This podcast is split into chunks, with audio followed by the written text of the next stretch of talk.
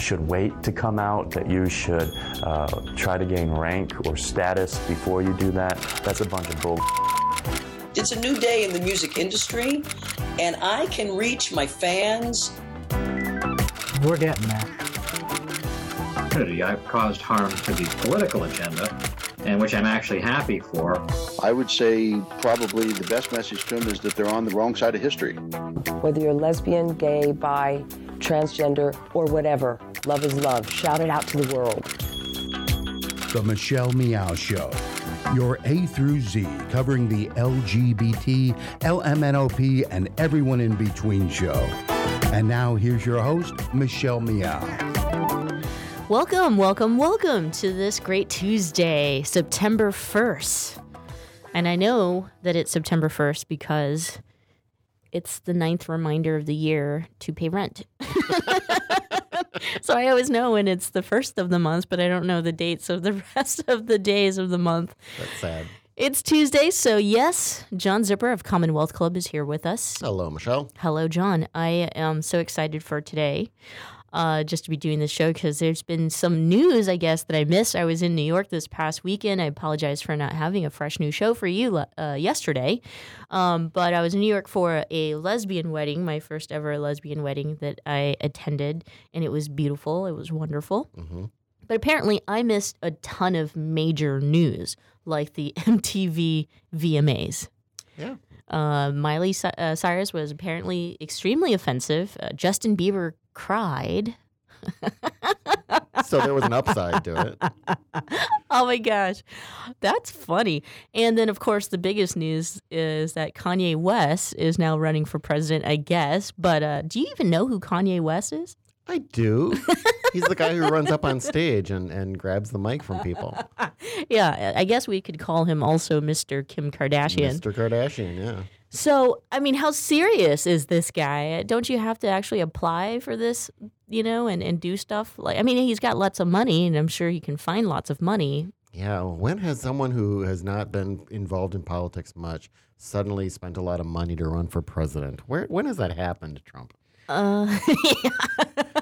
um, so I just wanted to get your thoughts. I mean, you are the host of, uh, you know, a political roundtable show that we air here on Fridays. Mm-hmm. Kanye West. Well, I have, to, I have to make a disclaimer. I have signed on as an advisor to Kanye, uh, All In for Kanye, we're calling it. Uh, find us at allinforkanye.org. Um, I did note, uh, saw a tweet just this morning uh, before we started the program from uh, Carla Marinucci, the political writer at the uh, San Francisco Chronicle, and she was noting that there's already a poll out that shows that Kanye West leads Donald Trump by eight points. For reals. So. So his next album is going to be Kanye West for Prez. It might just be political stuff. It might be him, you know, discussing his economic platform. I mean, he's a true he's a very outspoken person and and uh, I just I, I don't even know, you know, where he stands politically. I think that he's been uh, critical of President Obama well, and of course, Obama has been critical of him. You might remember Right. after that thing, he famously called Kanye a quote jackass unquote. uh, excuse my language, but it is presidential language, so it's okay to say. now it is. um, so I'm, a gu- I'm, I'm guessing an endorsement is out of the deal, out of the way. Yeah. not going to happen. Yeah, yeah. Um, wow. I read that and I thought it was a joke or something. I tried to make sure that it wasn't a story out of the Onion. Well, you saw, of course, that there's a draft Kanye movement among Republicans. That, that folks are claiming him as one of theirs. So you know. Well, is uh, are we just assuming he's Republican, or do we know? I mean, it could be by association. He is, after all, the son-in-law of uh, Caitlyn Jenner, who's also a Republican. Sure. wow, big news here on the Progressive Voices Network. Kanye West for president. well, his, his, his wife is a supporter of Hillary Clinton, so uh, they'll have interesting meal discussions. I s- yeah. These guys, anything, anything. Uh, never mind. I- I'll just save my comments for later. Um, anyway, I also, you know, other news. I, I wanted to mention Kim Davis. We had, you know, we did the interview with the uh, with with David, one of the the pairs or the couple who was trying to obtain a marriage license but was denied, um, continues to uh, be defiant. I guess, and and yeah, even after the Supreme Court had ruled that she needs to issue these marriage licenses immediately, starting yesterday, she still continues to deny everyone. It's not just same sex couples um, marriage licenses. So she's now in contempt of the court. Right. I mean, specifically, what happened was Mm-hmm. the court did did not take her case. They said no, forget it. We're not Mm-hmm. even going to hear your case. There's not a case there for us to hear. We don't care. Go away. You're annoying us. Um, I mean, they say that in legal language. So yeah, she has no legal standing at this point. She, uh, if you saw the news this morning, uh, including our, th- there were couples who have since been denied uh, their their marriage license, including our guest from last week, um, David Morse. Was it? David Morse? Yeah.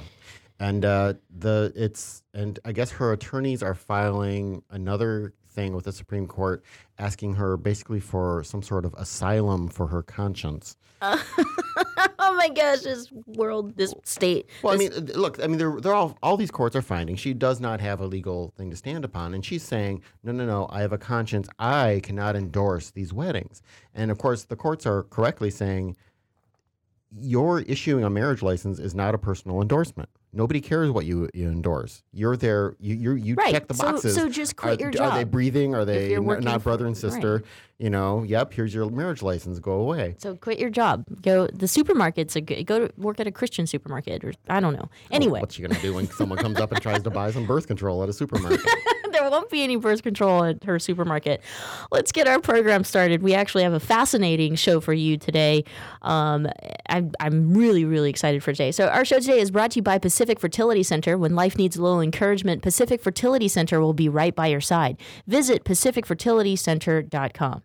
Last month, the President's Office of Public Engagement, or the White House uh, Office of Public Engagement, hosted more than 150 LGBTQ community leaders, entrepreneurs, and technologists at uh, an LGBTQ Tech and Innovation Summit. So, our guest today is Angelica Ross, who is the CEO of TransTech Social Enterprises, and uh, you know, an amazing, truly awesome uh, trans advocate, uh, social media entrepreneur. I mean, so so many things. Who uh, spoke at the event? So let's welcome Angelica to the program. Thanks so much for Thank being with you us. for having me. I appreciate it. Yeah. So, okay, I have to just get this out of the way. I know we're going to talk to you about your, um, you know, what what the speech and uh, you spoke at the White House regarding LGBTQ people in tech, but I want to get this out of the way. We started the show off by talking about Kanye West, and I know that you have your thoughts um, on Kanye West. And speaking of the White House, why not? Well, so yeah, wait. Uh, but the the phone like it broke up for a second, so I didn't hear that, that quite that phrase. But I know we're we want to talk about the election. Yeah, I just I know that uh, you had made a couple comments regarding Kanye West. I had opened the show up uh, with John Zipperer, Oh, my yeah. co-host today, talking about Kanye and uh, his announcement as far as running for president. And here we are, you and. I. He's got your vote. Yeah, he totally got my vote. Tell tell us why. Tell us why. Uh, you know, look, if clowns like you know, well, I shouldn't even say that. I, you know, the funny thing is, I have to, I have to watch what I say these days. You know, I can't say exactly what I always want to say. I find the more and more visible I become. So I'll just say, you know, if people like Donald Trump can can run for president, then Kanye West certainly uh, could run for president. You know, now do I think that he could actually handle the job? Probably not. And the reason why I say, I, you know, I love and I, I actually, Kanye is a very controversial figure. Um, I am a huge fan of Kanye's music. I relate with Kanye's music very, very much. His style, um, just the whole vibe of his music, I'm totally about. But you know, he sort of acts like an a hole sometimes, you know. And but the deal, is, what the deal is with that is to understand what it means to be black in America, and then to understand what it looks like when America says that, but we progress. Look, we have black people in these places and this place that are doing these things. And then what America doesn't really get privileged to hear is the stories from those people who have those opportunities that still have to deal with white supremacy, that still have to deal with racial bias, that still have to deal with all these things. And it and it's a little frustrating. So you have to realize the higher that you get up, you know, one of his songs, he's like, the higher I go, the less the less black people I see in the room, and you realize that there's, you know, you're going to have to deal with a lot of white people. Period. First of all, so you have to be someone who can handle that and the racial biases and a lot of things that are going on. And I don't see Kanye lasting too long with some of the ways that you know President Obama has been treated Right. by some of Right, right. know. And so, speaking of the president and just his relationship with our community, the LGBTQ community, he obviously um, is considered the very first president to make the enormous progress in our equal rights movement. So, last month, I had mentioned that uh, the Office of Public Engagement had hosted uh, an event, an LGBTQ Tech and Innovation Summit, and you were a speaker at that event. Let's talk about tech. You know, it's the fastest and richest gain in our economy today, and hiring practices have been, uh, you know, uh, covered, uncovered in some of the biggest tech companies like Google, who have diversity issues, especially hiring people of color and women. So I'm glad that Right. we're having this conversation and and taking place. But what is the the White House's interest in in LGBTQ hiring and tech? You know, I, I think that it is something that has just become on their radar around just the trans experience, period. And I think at the end of the day, um, regardless of what the White House has done or hasn't done in the past, you know, once people become conscious of a certain problem or that something's going on, if you if you're you know in things for the right reasons, you're going to want to make change. You're going to want to make it so that all Americans can have the have a go at a at a good experience at least. You know, to try to um, pursue happiness and economic you know empowerment and wealth. You know, and, and being like financially healthy. And so I think when uh, we were at the White House Tech Innovation Summit a year ago, um, I the first time I was there, I was invited by the founder of TransHack, Dr. Courtney Ryan Ziegler, um, and he was really one of the um, very uh, prominent kind of features that made sure that that event was um, was intersectional, that had trans women of color at the event and whatnot. And what when the White House went over some sort of demographics so that they were able to pull together, um, you know, the audience wasn't too pleased with the fact that they didn't have a lot of data and a lot of information on the trans community, and there and and they weren't really settled with the fact that um, in feeling like the White House had put forth the right amount of effort. And you know, it was it was a beautiful uh, conversation to watch and to see like um, you know, Lourdes Hunter was there from the Trans Women of Color Collective, and she basically outright called them out on it.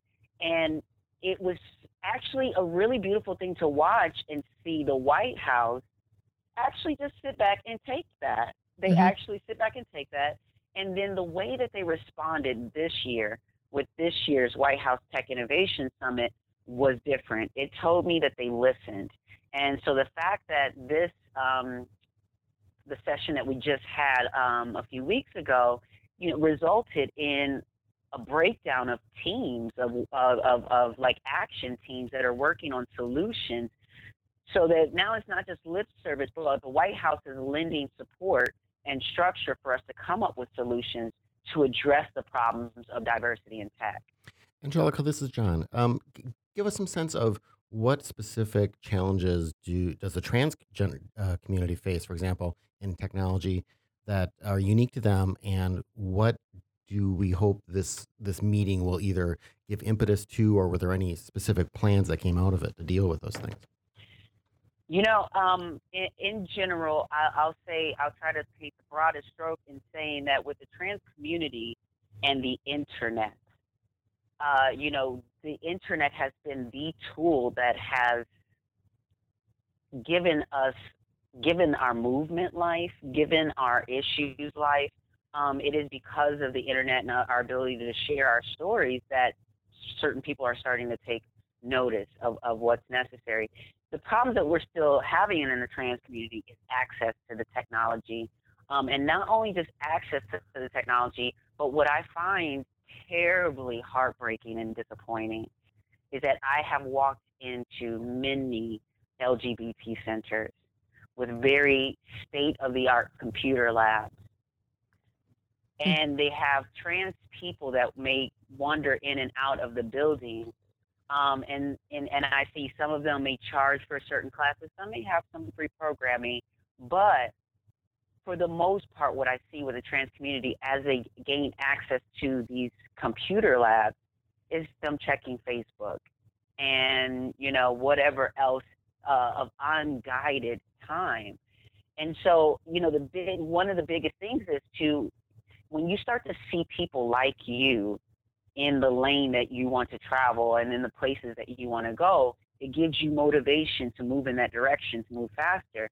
And so I think what is really, really important, and that's a struggle, is finding people like myself, like other, and I know many trans people that have become members of Trans Tech that are not only trans but gender nonconforming or gender fluid that have enough freedom to basic, basically to project to other people that look, Mm-hmm. here's what you can do. Here's what you can do with this technology besides checking your Facebook. And here is.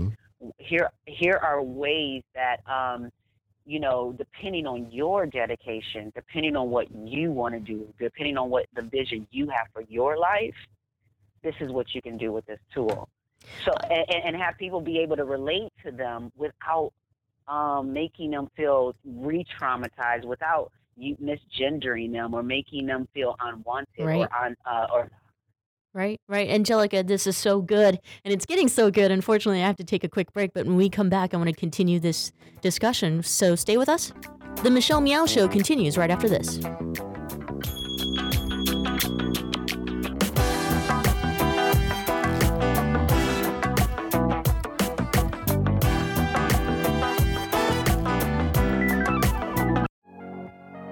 Thanks for listening to the Progressive Voices Network, streaming the best in progressive talk 24 7. Keep the progressive conversation going on by joining our community. Each week, we send out an email that covers important things taking place in the Progressive Voices Network and throughout the progressive world.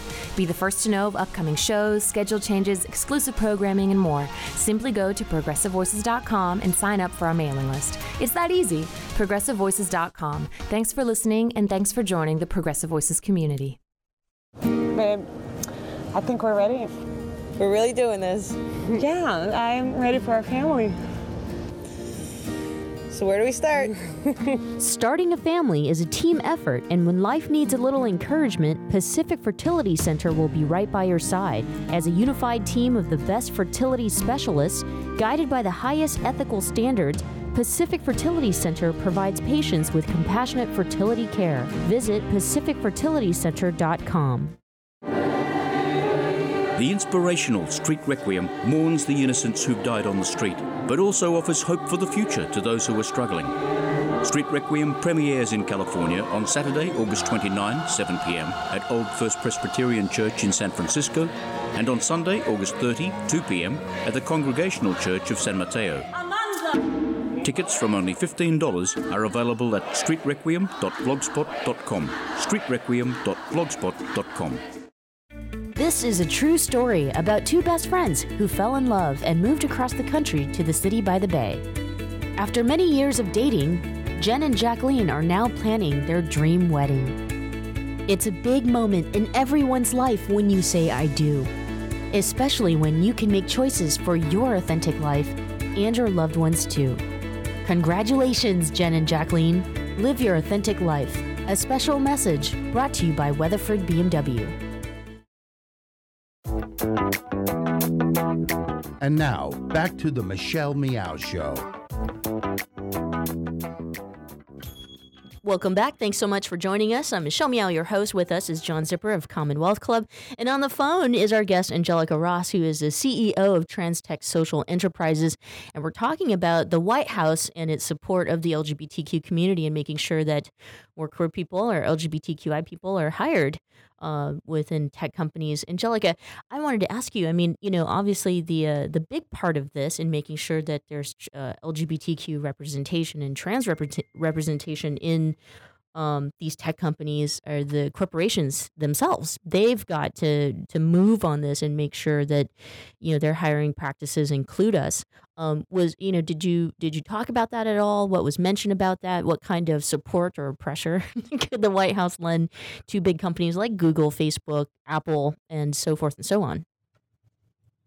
Well, I, I think that uh, the message is getting clearer and clearer from the trans community that's saying, you know, nothing about us without us.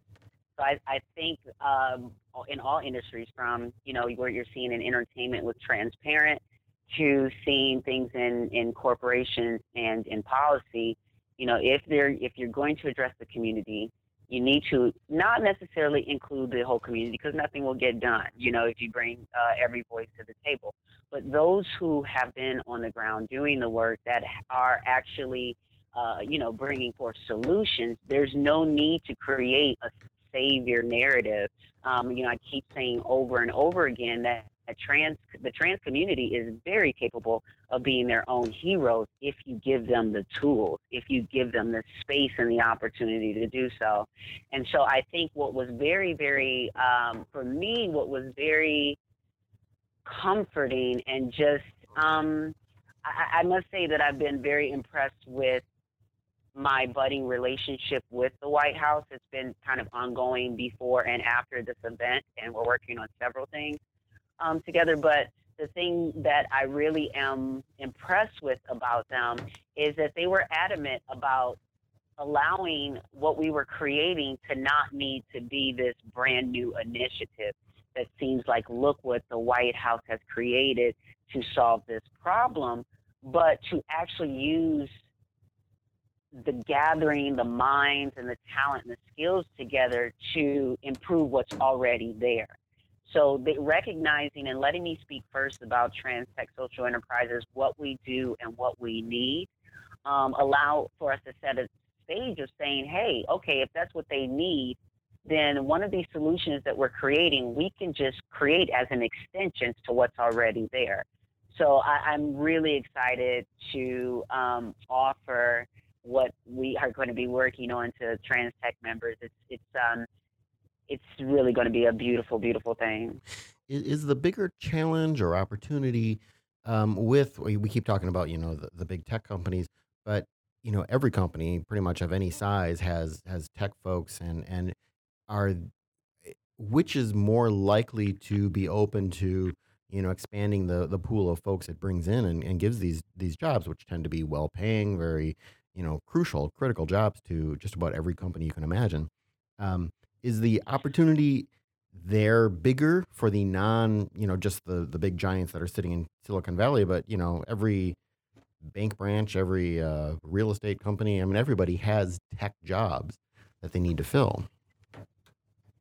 Let, uh, you know what? Let me let me be a little i'm gonna be a little frank and tell you that um, you know the there is a huge amount of opportunity uh, available when it comes to those type of jobs on all levels to trans people but specifically the trans people of color because mm-hmm. let's be real that the corporations have got the message that diversity is good business and that when when you are able to especially at high levels you know I, I honestly don't see the change that i would like to see on the levels of like mcdonald's Burger King, Home Depot, you know, or whatever, you know, those kind of things that are mm-hmm. usually on like a labor intensive or um, manual labor sort sort of thing. You know, I don't really see the same investment from those uh, type of companies that I do in corporations like IBM, um, Wells Fargo, you know, places like that who who are really have a lot at stake um, to be able to communicate that we, you know, we value all people here. Mm-hmm. So there's a huge area that's open because the reality is if someone has no trans people of color working in their organization, you know, or they have no demographic, then how can we really be sure if their policies are affirming towards those people and welcoming towards those people? So those people who are able to show up with the skills or show up in some way to get their foot in the door I think a lot of companies are eager, especially with Trans Tech and myself as a liaison, to because what we do as we're working with our members as they come on is you know they're they're having career coaching from week to week, and you know we're we're really um, kind of just working with them on their goals from week to week to say, do you have the things that you feel that you need right now to support you in the role that you're trying to go for or the role you're in right now Angelica, we're we're winding down on time, so I want to make sure that I put this in there because I think that we're going to take a couple minutes to discuss this. But you know, while we have this progress that we're making, especially in the trans community, we're also facing a very challenging time in the trans movement. Uh, I mean, obviously, there's no people know by now, especially if you're tuning into this program weekly, that there's a an epidemic, a, a, a huge uh, you know tragedy of, of trans lives being lost constantly. And not only that but you know the the research that we're getting from uh, large organizations are showing us that trans lives uh, as far as employment access to healthcare basic needs you know are at the uh, the lowest meaning they don't have the access that most people have here in this country. So I commend you for the work that you're done, but I mean, you're one person. There's no way that you can reach Absolutely. everyone out there. And so, when we're talking about really empowering the trans community and and and uh, creating safety for our trans sisters and brothers, um, you know, is it is it more of the people outside of the trans community that needs to become advocates like the White House, or is there we need to focus within our community itself as well? Um, I think it's both and. I just I, I think it's both and. I think that you know at TransTech we we talk in terms of teams, um, and so we see things as sometimes you know those who are working in systems and those who are working on the outside of systems. It's not that we're on the opposite teams. Not that we're not on the same team. It's just that we're kind of just doing you know, we're in different parts of the movement and we need to just have conversations across those lines in order to make sure that we are still clear on the direction that we're headed into. So I don't think that, um, I think what it's going to take is an all around sort of reparations. And, and that's, that's um, an investment really from the top down into Black lives. Um, I think what we're seeing right now is a tangent of the um, devaluation of Black lives, because when we talk about the murders and the, the, the, lives that we're losing, we're pretty much talking about trans people of color. Um, you know, they're, they're, it's the that's what most of that demographic makes up of, and so we're as you see in in in in the media, uh, this amp up for Black Lives Matter. What's happening is when you talk about is it you know internal external, what you're seeing is is that we as a black community, and I say we because I'm trans, but I'm black too. So when I say we as a, as a black community, you're saying black lives matter, but then trans black women are dying. And now we have to have a conversation internally that says, oh, do we mean them too? So we then have to have um, dialogue and have a movement internally that says, what does Black Lives Matter mean to us internally as well? Because these sisters are dying, and some of our chapters across the uh, country are, are still silent on that fact. Good point. You you talked earlier about the importance of uh, of being able to see trans folks in positions of you know success in technology and and, and in leadership positions and things. Give us a sense, what what got your interest in this? What, how did you become involved in technology, or what was the allure to you? I mean, what drew you into it, or did you have a mentor who helped you get? No, I, you know what? I'm so glad you asked that question because it's such a great, great point. Um, the reason why I am so infatuated with technology, um, one, I've always been had a natural sort of inclination in the sense that I was always the kid that they called to uh, hook up their new VCR, their DVD player, or whatever the case is. I was just always the technical person. But what was my gateway drug, I would say, into technology mm-hmm. was was art, was music, um, the creativity, and I think that this is something that has inspired me so much from Steve Jobs and the time that I worked for Apple for a couple years as a trainer, teaching people how to use creative software like you know Logic Studio to create music or Final Cut to you know edit film one of the what what I realized with the creativity was I keep I could keep asking myself what is possible with this idea that I have. If I had this tool, okay, now if I had this software, if I had this time, if I had that plug-in, and I and I get sort of like inspired by all the different possibilities to express my creativity through technology. So what what really is so important for me to say and talk about is the fact that I'm a musician, I'm a songwriter, I'm I'm those things, but the challenges of being a trans woman of color had to have me to prioritize the path that I prioritize to focus on business and development and coaching and being an accidental advocate for trans rights when I really just need to advocate for my own rights. I'm so preoccupied with the other challenges of life that I don't have the privilege. You know, I, I feel like right now I don't have the privilege because I'm sacrificing that privilege Mhm. in order to to bring more opportunities for other people. But if I had it my way, you know, going through music, going through theater, people who create their own film and do all of these things, technology, a camera, a microphone, a laptop, a, a cam- you know, all these different things give people like a gateway in, and then they realize I can actually maybe make money off of this as well, mm-hmm. especially as freelancers.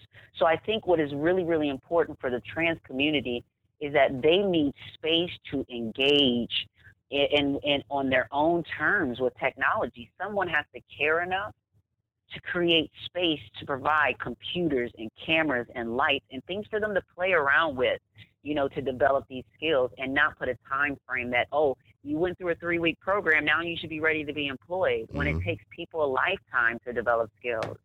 Well, um, you have a lot of followers on Twitter, but uh, I, I mean, I, I was just gonna say any any person in the trans community who's a trans advocate who wanted to use our studio for the empowerment of the community is more than welcome to do so. We're in San Francisco, uh, so you have to actually be here and, and around the area. Yeah, it's Um, expensive in uh, San Francisco. It is, it is. So if you tweeted it out, I mean, I would probably get a ton of phone calls that I couldn't handle. But uh, Angelica, thank you so much for being with us. And what you said, you know, your last comments, it actually was an answer to my last question, which was basically for you know there are trans celebrities out there today, but it seems even if we do have celebrities, we can't afford to not be an advocate at the same time, and and for, for the reason of we don't have the privilege to do so. Uh, so I thank you so much for you know doing what you do. I mentioned earlier you, you're only one person, but you've you're you're a part of such a huge movement, and the movement you know towards the progress, the actual making things work. So thank you. Thank you very much, and thank you for having me.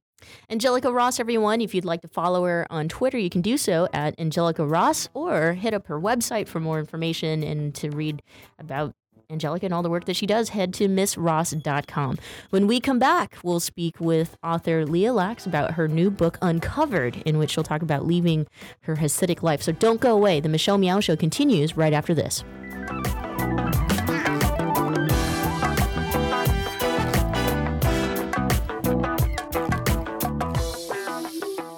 Thanks for listening to the Progressive Voices Network, streaming the best in progressive talk 24 7. Keep the progressive conversation going on on Facebook. Like us at facebook.com forward slash progressive voices. On the Progressive Voices Facebook page, we update the stories that our hosts like Thom Hartmann, Stephanie Miller, Bill Press, and Leslie Marshall will be talking about during their shows. And we share great news, commentaries, opinion pieces, and videos from all over the progressive world. Always progressive, always on. Be part of the progressive conversation. Like us at facebook.com forward slash progressive voices. Weatherford BMW is where I spend a lot of my time. I love what I do and I love the people I work with. But work's not the only thing I love. I love the everyday simple things in life, like mornings at my favorite coffee shop, taking walks with my dogs around Point Isabel, and spoiling my partner for a scenic but thrilling ride. That's the beauty of living the Bay Area dream. We're just being ourselves, living our authentic life. Live your authentic life, a special message by Weatherford BMW. And now, back to the Michelle Meow Show.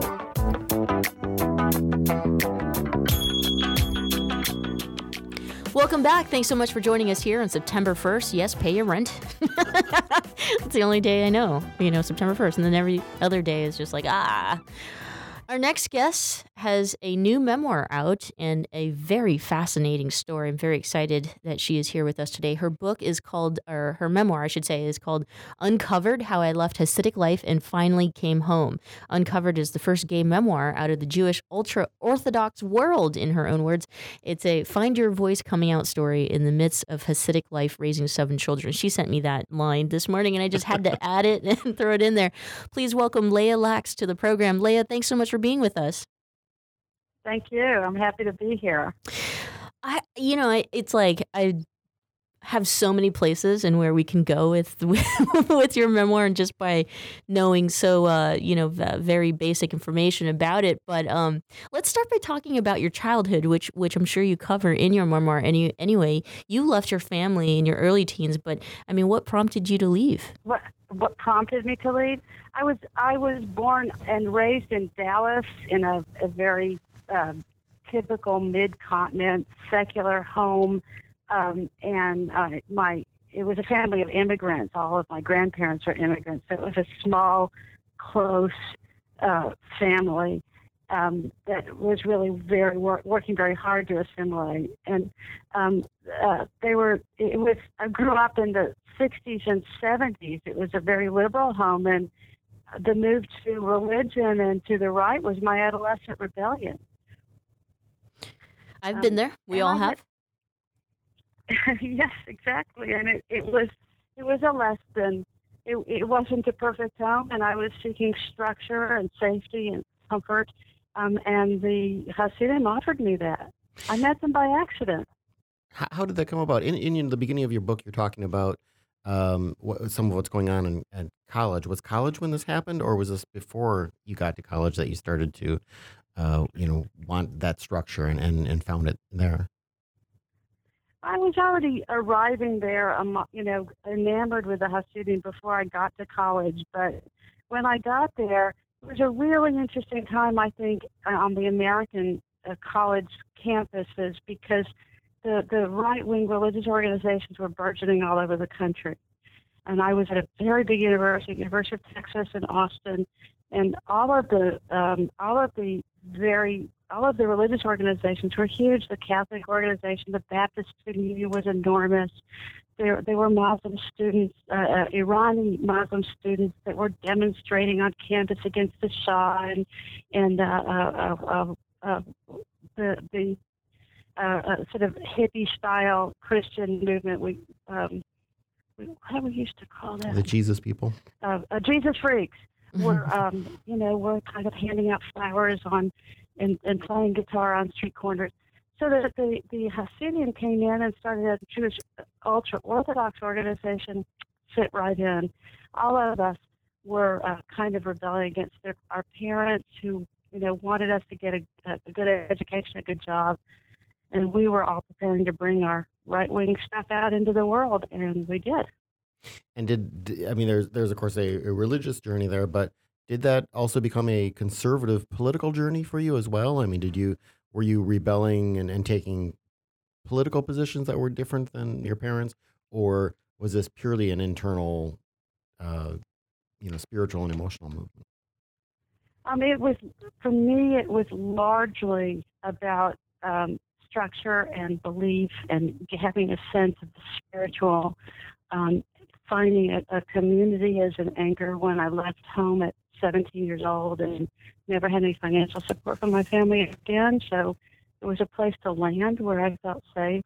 Um, but I, I quickly adopted all of the political beliefs that just were part of the package. We voted as a voting bloc, and I, and a lot of fundamentalist communities do.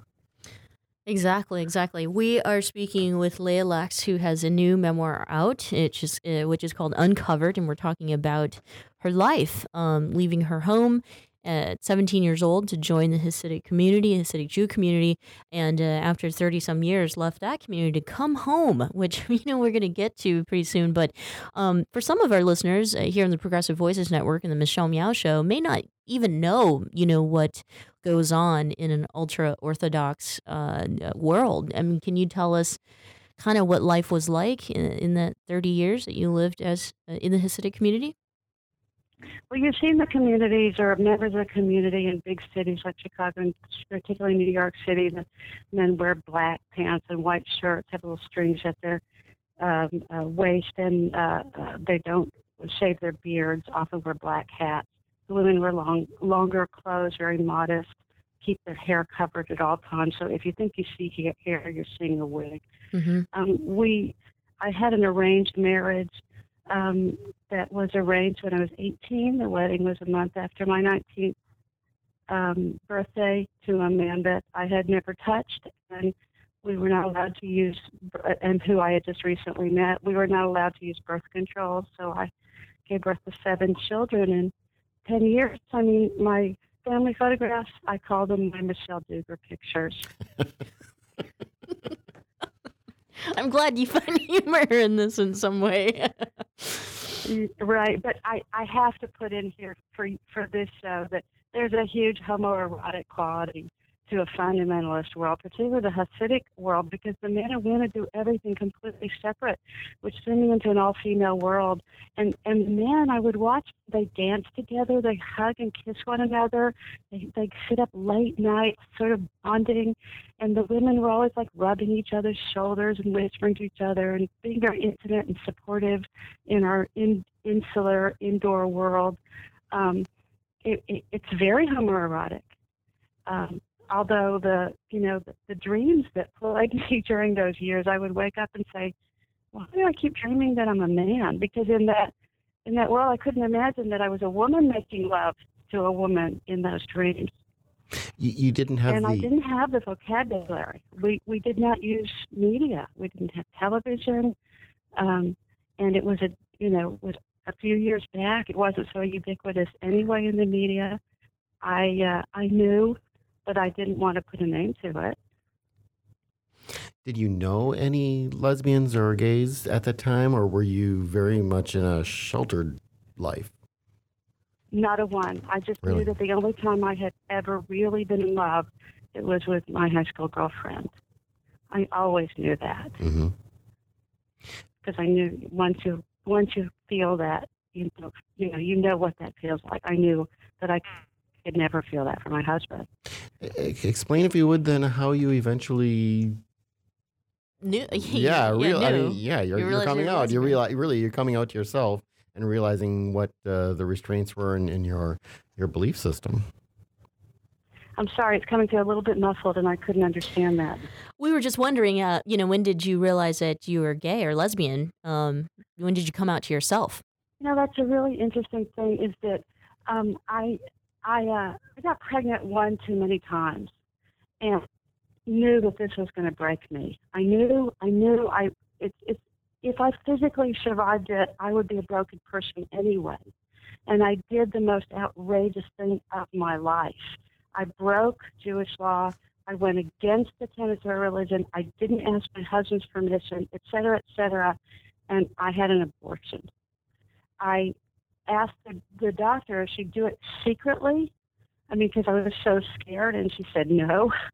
But um, then I went even a step further because Jewish law is not like other fundamentalist groups. It does allow abortion if it's a physical threat to the, the mother, like the, the, the husband has to call the rabbi and tell the rabbi that you know that this will, will permanently alter her- her health in a very bad way or, or or possibly kill her and then they'll they'll allow it.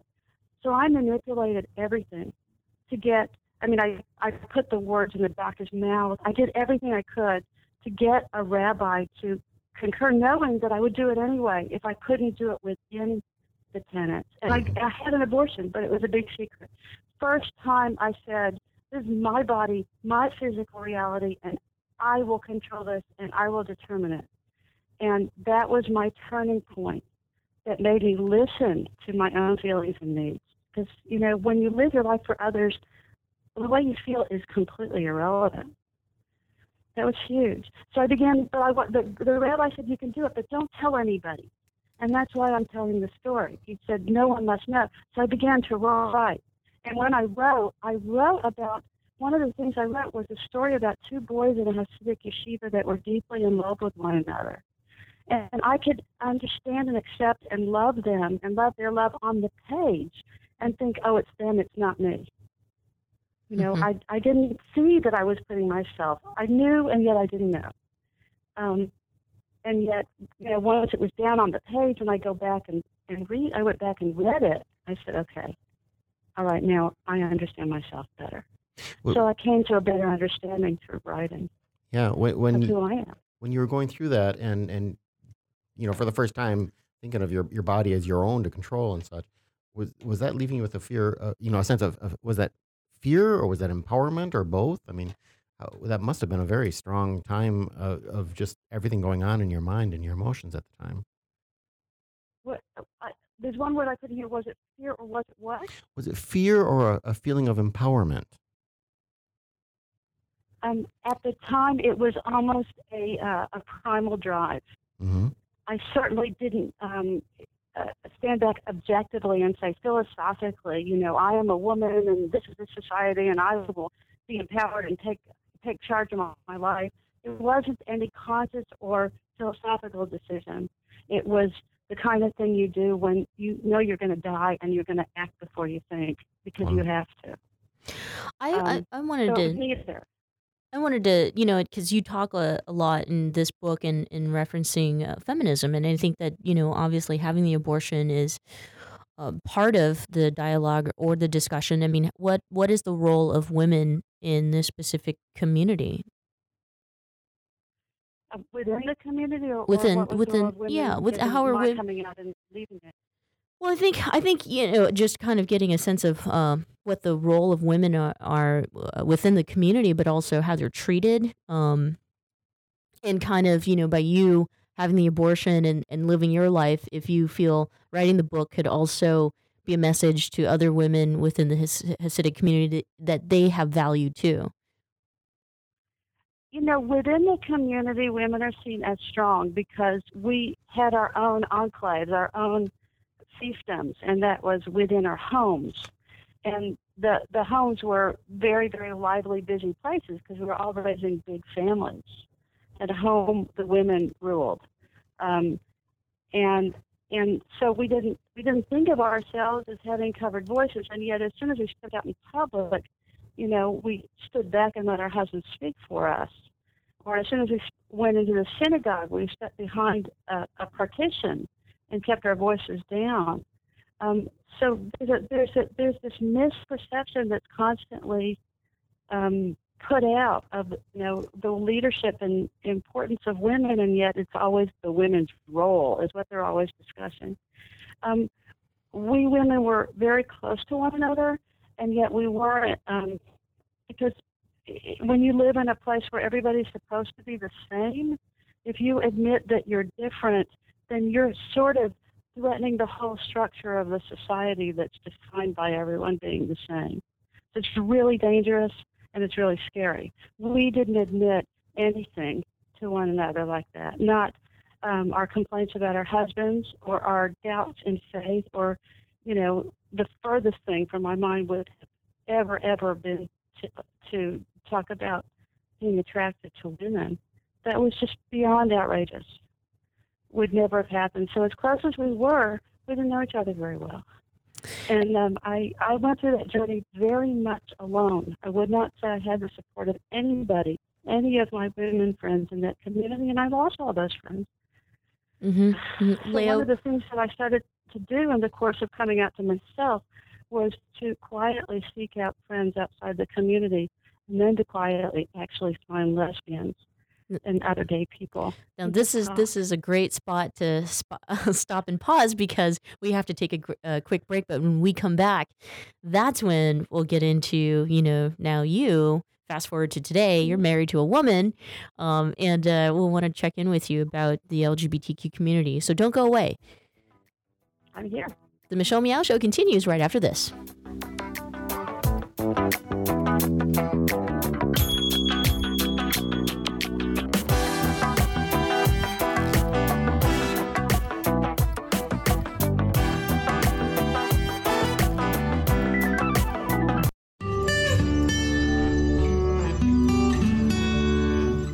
Heklina. I've been doing drag here in San Francisco for almost 20 years, and uh, over the past couple months, I just opened up my club Oasis. It's been going really well. People really seem to appreciate the space.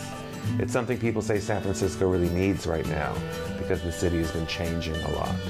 I always had this attitude of, of opening a space that was kind of like for everybody, and that's just kind of the attitude and the the uh, the ethics of Oasis is it's kind of a space for everybody.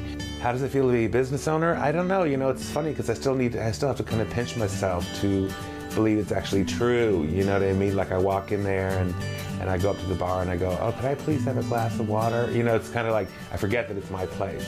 Running gay clubs, it's changed a lot. Um, I think that uh, gay people now, they're everywhere. They don't feel like they have to maybe be in a gay bar all the time, so you have to be much more creative about how you are enticing people to come out to your club.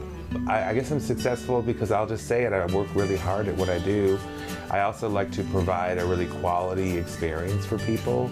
So yes, you know, people will pay to see my shows and pay to come to my club, but I always like, like to give them something that's worth it. The experience that they'll, they'll leave my shows going, okay, that was worth it. You know what I mean? That's just always been my attitude.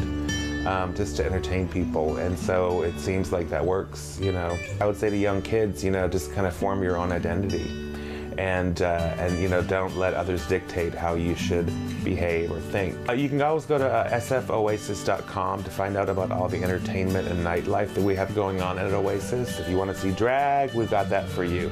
If you want to see some queer hip hop parties or queer dance parties, we have that for you. Spotlight on success and achievement, brought to you by Wells Fargo. Together we'll go far.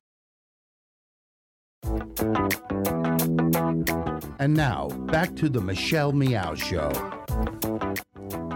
Welcome back. Thanks so much for joining us here on this Tuesday. I'm Michelle Meow, your host. John Zipperer of Commonwealth Club is with us, and on the phone is our guest, Leah Lax, who has a new memoir out called Uncovered How I Left Hasidic Life and Finally Came Home. And before we went on break, Leah was just talking about that coming home part, which, you know, I think has a lot to do with finally accepting her identity today. Uh, Leah, so I mentioned we know now today that you are, in fact, married, but to a woman now, right? That's correct. Um, and how long have you guys been together? We just got married in April, but we've been together over 10 years. Wow. Wow. And so, I, you know, here's the fascinating thing is that, yeah, you know, you lived this very uh, ultra Orthodox Jewish life and you didn't have access to media and all this stuff that was very integral to the LGBTQ community and its equal equal rights movement. I mean, lesbians today are all over social media. So I wonder, you know, to you and kind of accepting this identity. Uh, uh, uh, I mean, do you are do you even identify as a lesbian? Myself, uh, radically so. Yes. um, and, and and you know, and uh, I guess how did you branch out and like first of all, how did you branch out and find eh, LGBTQ people for friends? And then how did you meet your now wife? Um, the first story, and it's in the book, was that I, I, I volunteered to be sort of a, a, a PR spokesperson and attempt to go be a speaker at a Jewish feminist conference, and um, offered to offered to speak as in, in an ecumenical way, so they accepted me. And when I was there, you know, trumping orthodoxy, somebody stood up in the in the congregation and said, "Well, I'm a lesbian. How you know how would you include me in your community?" And I like went white and dropped my teeth. And afterwards, she came over and asked to speak with me, and I I felt I had to. She was me, and I, I all I could do was sort of stutter and say, I can't help you because I couldn't help myself in that identity. But she was the first lesbian I'd ever sat down and spoken with as an adult in my life and I could never put that away. She stayed with me for a very long time. I wish I could find her.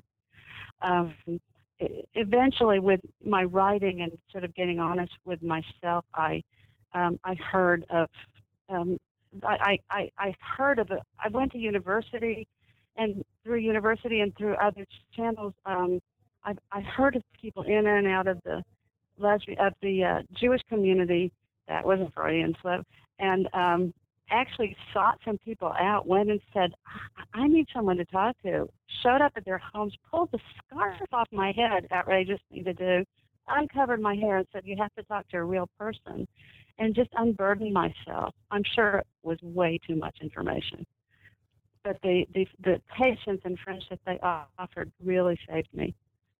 Are, are you religious today? Do you have any, any particular faith? I'm sorry?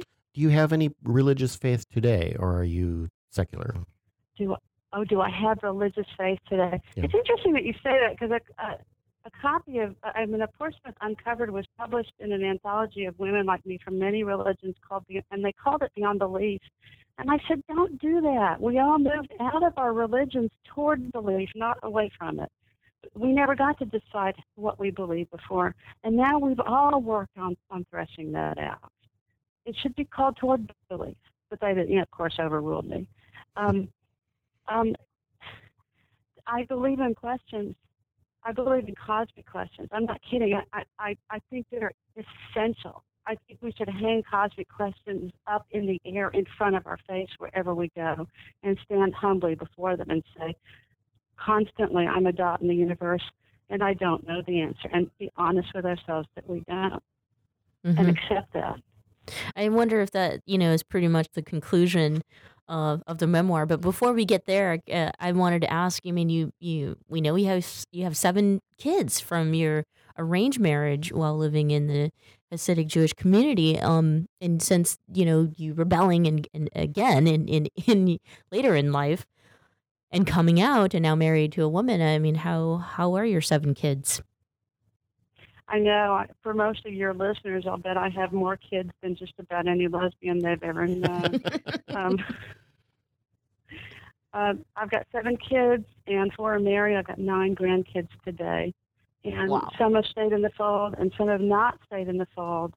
And because we're all close to one another, it's been a lesson in love and open-mindedness for all of us. And it was a challenge. Um, but I just, I, you know, there were times when kids, when they were young, were like, "You embarrass me, mom," and they wouldn't talk to me. I flew places. I arrived on doorsteps. I said, "I am mom. You can't get rid of me, even if you close the door, because I'm inside you. I mean, it, you only hurt yourself, and you need me. I know how much you need me, and we we're good today. You know, sometimes it meant showing up at a Hasidic daughter's door and saying, "Give me that baby, and go have coffee with your girlfriend. You need this." You know, and then she's texting her brother, going, "I forgot how good mom is with babies." You know, but we're good today, and it, they've all stretched. It's been pretty great. What about uh, your parents and, and siblings? I mean, what was more more of a challenge for them? Uh, you becoming Hasidic or you coming out? My siblings, you said? Yeah, you're, you're the family you grew up with, not your not your own kids, but your you have sisters, I believe, right? And your parents. Well, my my sister has had relationships. One sister has had relationships with both men and women, and um, so when I came out to my older sister, she threw a little a little temper tantrum and said, "What about me?" And I said, "Why? Because you're the only straight one in the family." She said, "Yes." I said, "You want?" I said, "You mean you feel marginalized and not understood? Do you want me to feel sorry for you?" That is good. That's good. That's so great. Uh, we're winding down on time here, Leah, and so uh, the memoir is out. It's called Uncovered: How I Left Hasidic Life and Finally Came Home. So make sure you get your hands on a copy. Again, I think it's an extremely fascinating story, but an important one that kind of dials in on all uh, different uh, intersections of our life: religion, uh, being a woman, uh, being queer, and there's lots of us who still are in organized, uh, you know, religious communities who can learn from this. So thank you, Leah, for joining us today. Thank you, Michelle. I just want to stick in here that it was starred by Booklist as top 10 LGBT title, and Lambda Literary has listed my book for an August read. Um, I hope you enjoy it. I hope it, it touches on all kinds of important and universal things that I, I, I think will move you as a reader. Um, I love having this conversation, and thanks. We we enjoyed having you, and thank you. Lax, everyone, again, get the uh, get the book, get the memoir. It's uncovered. It's called Uncovered: How I Left Hasidic Life and Finally Came Home. You can find all of our podcasts or shows together at commonwealthclub.org/slash meow. I love it. I love it. And everything else, you can head to michellemeow.com. Until tomorrow, my friends, at the same time, 4 o'clock Pacific Standard Time, we'll see you then. Thank you.